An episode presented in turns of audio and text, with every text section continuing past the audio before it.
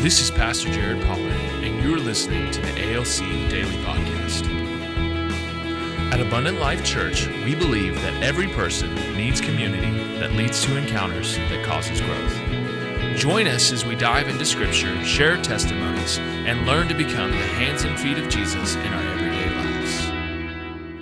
Welcome to the ALC Daily Podcast. My name is Pastor Jared Pollard. And it's Pastor Benjamin Davis. Today is a Money Monday. On Mondays, we talk about. Friends. Oh, I thought we were talking about money. No, we talk about money, and today we're talking about friends. All oh. week we're going to talk about friends. Okay. But when we're saying money Monday, we, we just feel like that we should dedicate. If you would a- like to be friends with Pastor Ben and Pastor Jared, then you can make your checks payable. it's a joke. And actually, Jesus kind of advocated that only a little different. Yes. But uh, no, we lo- we like to talk about money because Jesus talked about money so much, and it reveals how much the human heart is addicted to money. Therefore, we want to get our addiction right, pointed in the right direction, right? Uh, so, so let's let's talk about this again in the context of friends, because that's going to be the theme for the week. And I was thinking about things that are so countercultural that you either love them or hate them, but you can't be left just middle ground. Okay. Do you, do you have some things that come to your mind? I've got what we're going to the scripture that Jesus used, but have you got anything that comes to mind that is just so countercultural that you're just forced? Well, I can think of one right now. Okay. Go. You go first. The political presidency. Oh, okay. it forces people. Boom. Mm. You know, it's, it's so a lot of mm. people are just like, you know, I'm not going to pay attention. I'm not going to read news. I'm not, mm. a matter of fact, I might be in that camp, but um, because it forces you into one, you know, Yeah. direction or another. Yeah. Right. Do you have anything that uh, is just so countercultural that you either just love it or hate it, but you can't stay in the middle? so countercultural, but you either love it or hate it. The Travis Kelce Taylor Swift relationship. Did Did You, you, either see? love it or you hate it. You know, did you see where on the one hand they're saying that that relationship has brought all these women to the table in, in the NFL games, especially the Chiefs. But then they threw a little thing up on uh, Twitter, which I guess is now X, where it was uh, of uh, Roger Goodell, the head of the NFL, and his facial expressions weren't very pleasant when he was talking to her. so, so they were making assumptions that that was not a pleasant conversation. I don't know if it was or not. ah, I'm I'm, te- I'm team Swift Kelce. That's Yeah. great. Oh yeah, it's great. Yeah. Good for them. Well, I'm I'm team uh, Swift and Kelce because it has caused my, my wife and daughter to be more interested in the Chiefs. hey, your daughter was interested in the Chiefs already. She knows Yeah. the names of players. Uh-huh. She gets frustrated when we just try to run it up the middle all the time. Yeah. which was very frustrating. That we're was- post that was- that was somewhat frustrating. We're post football now, Yeah. so you know, going to Uh-huh. be depressed for the next six months or so before it comes back. But, you know, that's how it goes. All I I personally think that every team ought to have a famous couple, there you go. and this would help the gals get Ah, involved let more. them get involved. There Yeah. we go. Okay, all right. There so we, we spent too much time on it. Okay, how to make friends with more money. And Jesus proposed. So what you're saying is I need to get rich friends. Is that what you're saying? Uh, no, that's not what Jesus was Oh, proposing. okay. It's a little more countercultural than Oh, that. That would be cultural. This is countercultural. All right. And he uh, says in Luke uh, 16 9, and I tell you, make friends for yourselves by means of unrighteous wealth, so that when it fails, they may receive you into eternal dwellings. Now, this is an application to a parable that Jesus spoke about money, and a lot of his parables were about money. And of course, sometimes he was using parables about money to teach eternal principles about relationships. But this one, scholars like, I don't know, this could mean 10 different things. We're, you know, so, uh, so the result is that different translations come at it differently. This is the application to the parable. And the NLT says, here's the lesson use your worldly resources to benefit others and make friends. Then your possessions, when your possessions are gone, they will welcome you into an eternal home. Well, the, the Passion Translation says, use the wealth of this world to demonstrate your friendship with God by winning friends and blessing others. Then, when it runs out, your generosity will provide you with an eternal reward. Okay, so this is kind of all over the place, but Jesus used it as a direct application. I believe the simplicity of what Jesus was saying is this is that money has a purpose and most people are using it for the wrong mm. purpose. Mm. Most people are using their money to gain what they want for themselves. They're using it to gain influence for a higher political position. And I don't mean the presidential race, I mean, um, you know what I'm saying? Yeah. Uh, who you know and what sphere you run, what social influence you have. What's that movie Holly and I watched? It, it, it could happen to you. It's a romantic comedy, and uh, and they win the lottery, and and now they they go on a millionaire's boat. It, to win for you know, saying to social social influence. Most people use it that way, and what Jesus was proposing is none of that. What he's saying is money has a purpose. Mm. But that purpose is this when friends that are going to go into eternal dwellings, heaven, mm. and then when money fails, and all money fails. Um, now we could go into why it fails. Then what's going to happen is those eternal dwellings are going to welcome you in. Now that could be translated: those friends are going to welcome you in. Mm. Which there's a song about that, right? you were my Sunday school teacher, or something mm. like that. You know, it plays on the radio. In other words, you in you you influence me to get me to receive Jesus, so I can go to heaven. That's mm. good. Or maybe it's just heaven's going to welcome you and give you rewards for using your money to influence eternal, you know, which eternal things is people, mm. right? To influence people. Mm. So, um, so those are all possible applications. But I want to go into why do you think Jesus emphasized so much that all money is going to fail? Now, now there's an uh, uh, so all money's going to fail. Now there's a there's a real simple one, but there's complex ones too. But why? Just let's just process that for a minute. Why is all money going to fail?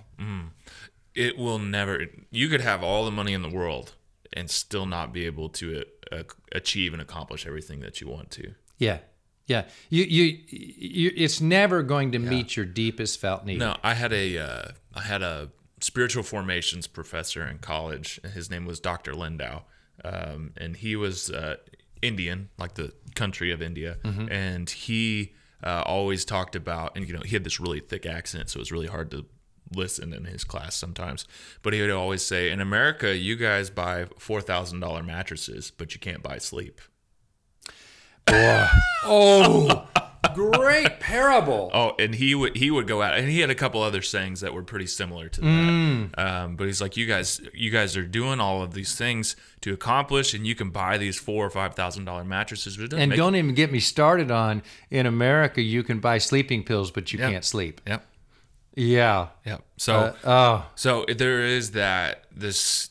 in America you can buy uh, anti-anxiety medicine, mm-hmm. but you can't have peace. Yep. But you have no peace. Yep, In, true. Amer- in America you are on antidepressants, but mm-hmm. you can't find joy. Mm-hmm. Oh man. Yep. Wow. Yeah, it starts it starts a path, but really, it was this, and you know, when you're from a country like that, and obviously he has some success because he ended up in the United States and everything. Yeah. But really, for him, it was you have to come back to these very, very simple things because you could have all that money today and not have any of that money tomorrow. Yeah. I mean, you're just one little thing from losing all of that money. It never will be as fulfilling as you think it's going to be. So that's a really practical for living life. The other um, easy application is is that we don't get to do the Egyptian thing where they bury you with your treasure and that treasure goes into the afterlife. No. I mean, Na- naked you, came could into this world. yourself with the you, treasure. You can, but it ain't going. it's still gonna be there in the tomb. It's true. Because w- when you go to the gates of heaven, Mm. you don't get to take any of that treasure with you. The only thing you get to take with you into the gates of heaven is what treasure you have stored up in tre- in heaven, which is not your money. Um, I wonder if the same thing works for hell if you if you go or the grave. I guess you don't get to take any of that with you there either. I don't know. That's a that sounds like we're getting into risky business. Oh right boy. There. Okay. Okay. so so yeah. The, the so what he's what Jesus is proposing is use your money for eternal purposes. Okay. So how have we done that in America? Let's look at the positive side. We've done mm-hmm. some really good things in America. We, we're, we're critics of America because we live mm-hmm. here. Mm-hmm. But what are some what are some really good things we have done with our money that for eternal rewards in America? Yeah, um, I mean the global missions movement of the last and that any of that in the last what? 250 years. Yeah, is going to be based out of the United States. It, so- pastor, one of the best missionaries I ever know said over the past 250 years, America has basically caused missions to go in most parts of the world. Mm-hmm. It take, uh, took them, and, and he says with that, missions is expensive. It took a billions of dollars to do that. Yeah. So uh, lots of money. So that's pretty amazing. Yes, when you look right. at it from that. So, so that is amazing, um, and that's been a, a direct application of, of what Jesus says you're supposed to do here, right? Mm-hmm. Um, and then you could also say that um, America has um, pastors that are able to be full time because of the tithes of the people, that's true. right? That's a lot of countries don't have that. That's true. Um, so that's huge, right? Um, we, we have the, the pastors that are able to dedicate themselves to the prayer and the teaching of the word, training up others. Um, and so that's through the tithes and offerings to people. That's a huge uh, thing right there. You can also say that America does an extraordinary job of ministering to the poor. yes. Now I know government's gotten really into that, but um, you know, like I met a, a Russian guy who got saved. By the way, when the Iron Curtain fell, an American um, church paid couple, you know, a million dollars to put on a massive Russian crusade, and this guy got saved in that crusade. There's American money going to save Russians, right? awesome. And the guy in, in, immigrating in and he told how he got saved in that crusade when you know and but he was talking about uh, social systems he says in russia uh, he said the homeless live in the sewers to stay warm and they die in sewers. And i said why is that? And he said there's no there's no social structure for them. So that you know he said here in america you've got a massive social system.